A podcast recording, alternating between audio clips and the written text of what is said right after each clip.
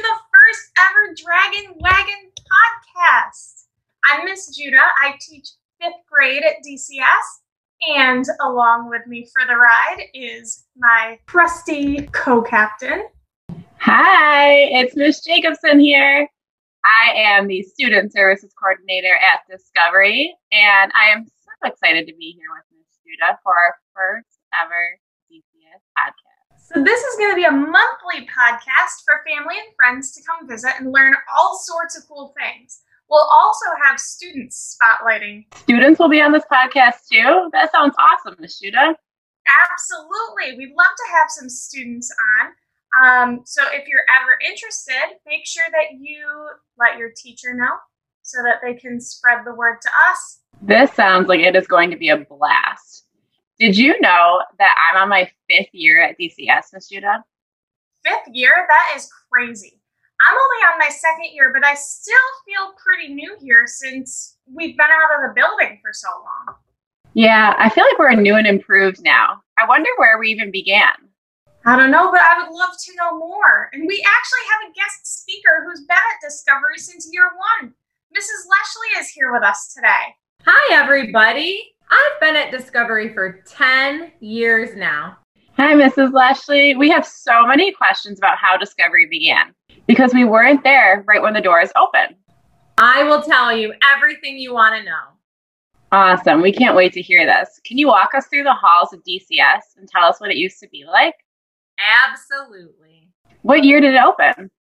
Discovery opened its doors in 2011, which means we have been open for 10 years. Wow, 10 years? That's crazy. It sure is. I have the best memories 10 years of loving and learning together. So, did dragons always have to wear blue uniforms at DCS? We did not. When we first opened, students actually wore white polo shirts, but we quickly learned that that wasn't the best idea. Yeah, kindergarteners with white polo shirts and ketchup for lunch. That sounds like a mess. Did dragons always go to school on Hoover Drive? That's a great question, and a lot of people don't know this, but no. When DCS first opened, our school was in Irondequoit. We shared a building with Bishop Kearney.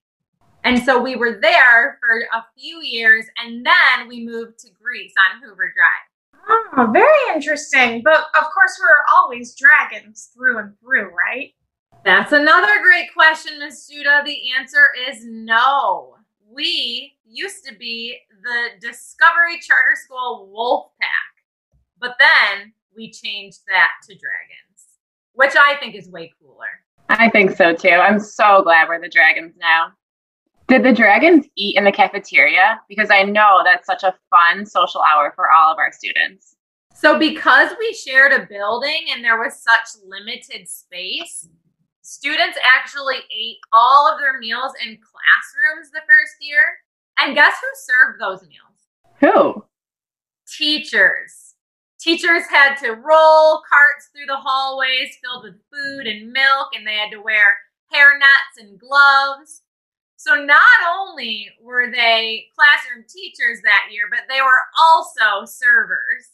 Wow, that is so funny. I would love to see some of our teachers in a hairnet. Mr. McCarty in a hairnet. Huh. I think I have some pictures I can show you. We know some of our classrooms have had animals for expeditions. Can you tell us some of the craziest animals we've had in our school? Oh, sure. What comes to mind first? We've had tortoises, turtles, and even tarantulas. So get this Mr. Sinacropi used to be a second grade teacher. I bet a lot of you didn't know that. And when Mr. Sinacropi taught second grade, he had a tarantula in his classroom. Students learned a lot about spiders that year. What? Surprised about tarantula and that Mr. Sinacropi taught second grade. I always thought he was just in charge of uh, community circle and performing arts.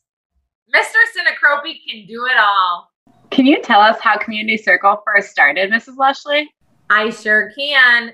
So, First of all, Community Circle is my very favorite thing about Discovery Charter School. It's been a staple from year one. Um, it used to be in a gym where we all actually stood in a circle and we sang songs, we celebrated one another, students put on performances. It has always been something that has, is so special to Discovery. Wow, you are so knowledgeable about the history of DCS. Thank you for providing us with all this information. Is there anyone else that we can ask for stories from DCS year one? You bet. There's a few of us that have been there from year one. You can ask Mrs. Snyder. You can ask Mr. Sinacropi. You can ask Mrs. Corbett or myself. Anything you want to know. We've been there for 10 years. Wow, I learned so much today about DCS. I thought I knew everything, but apparently I don't. I know so much now, I almost feel like I've been there the entire time. Well, guys, that's the cool thing about being a part of a crew. That's the crew spirit. When you're in, you're in. This is Leslie. Thanks so much for joining us today on our first ever DCS podcast. Thanks for having me. This was a lot of fun, and I'm happy to come back anytime. I cannot wait to talk to you again, Miss Judah. I think this Dragon Wagon podcast is going to be so much fun together. I agree. I am so excited to keep doing these podcasts with you, Miss Jacobson, but we're not done yet. We want to end this podcast with a smile on everyone's faces. So before we go, here's a joke from our first DCS Dragon student guest. Hi, my name is Ryan. Why did the french fry cross the road? I don't know. Why did the french fry cross the road? To get the sauce. Hi, my name is Michelle from first grade. What do you get if uh, you cross a tiger with a sheep? I don't know. What do you get if you cross a tiger with a sheep? A striped sweater. Thank you again for listening to the Dragon Wagon podcast. Be sure to check us out on our Rochester Discovery Facebook and Instagram page to hear about upcoming events and when to listen to the next episode.